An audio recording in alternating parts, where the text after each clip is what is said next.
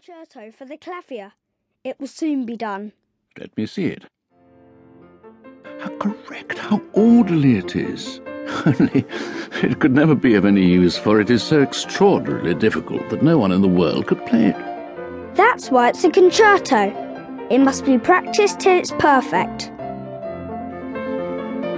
Wolfgang was such an incredible child prodigy, such a genius, that he shines as one of the brightest stars in the whole of the history of classical music. Despite that, and rather strangely, he was very frightened of the trumpet when he was a small boy. No one knows why, but if someone put a trumpet in front of him, he would go pale and start to shake.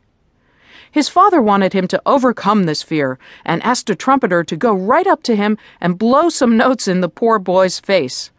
Well, this didn't really help much, but by the time he was 10, he had gotten over it, and he used the trumpet in his music, although he never did write a trumpet concerto. Mozart was not frightened of all brass instruments, however. He liked the French horn and wrote four horn concertos.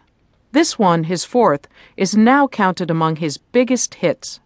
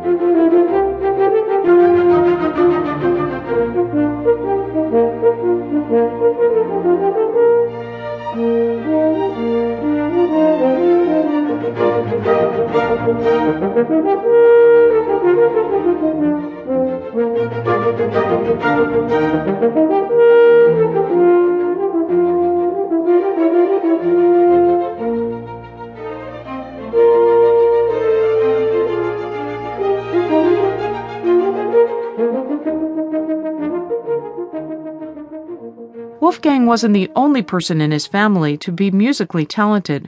His father, Leopold, was also a composer.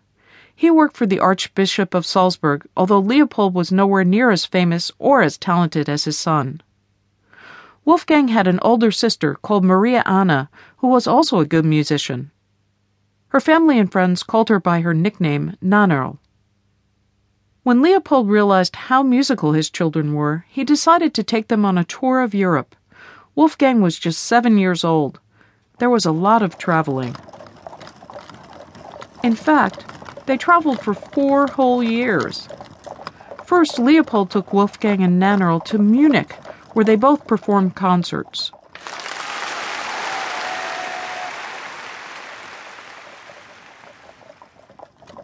And then concerts in Frankfurt, Bonn, Cologne, and Brussels.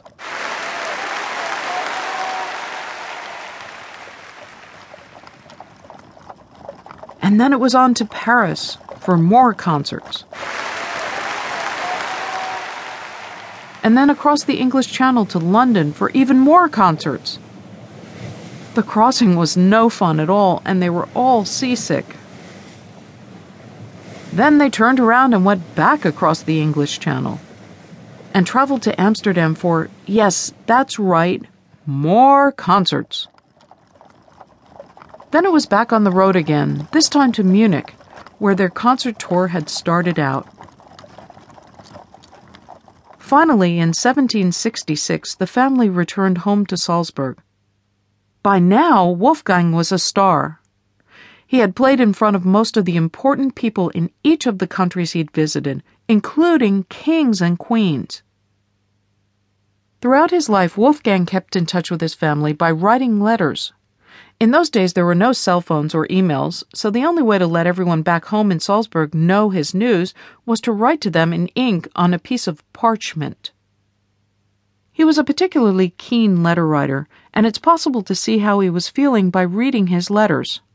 Sometimes he was happy and excited, and sometimes he was sad and frustrated. Often, when he wrote to his sister Nannerl, he would finish his letters by telling her to kiss Mama's hands for me 10 million times.